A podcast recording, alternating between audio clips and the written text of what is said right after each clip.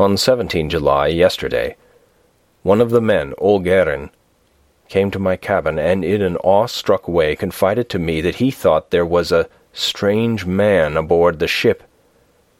He said that in his watch he had been sheltering behind the deck-house, as there was a rainstorm, when he saw a tall, thin man who was not like any of the crew come up the companionway and go along the deck forward and disappear.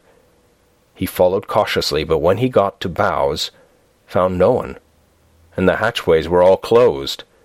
He was in a panic of superstitious fear, and I am afraid the panic may spread. To allay it, I shall today search the entire ship carefully, from stem to stern. Later in the day I got together the whole crew and told them, as they evidently thought there was someone in the ship, we would search from stem to stern.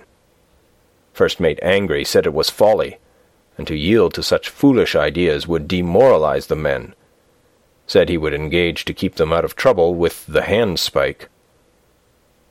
I let him take the helm, while the rest began a thorough search, all keeping abreast with lanterns. We left no corner unsearched. As there were only the big wooden boxes, there were no odd corners where a man could hide. Men much relieved when search over, and went back to work cheerfully. First mate scowled, but said nothing. 22nd July. Rough weather last three days, and all hands busy with sails.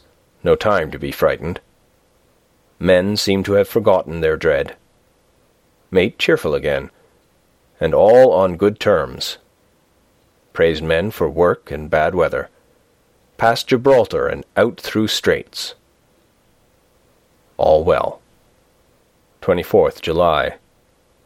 There seems some doom over this ship. Already a hand short and entering the Bay of Biscay with wild weather ahead. And yet last night another man lost disappeared, like the first. He came off his watch and was not seen again. Men, all in a panic of fear, sent a round robin asking to have double watch, as they fear to be alone. Mate angry.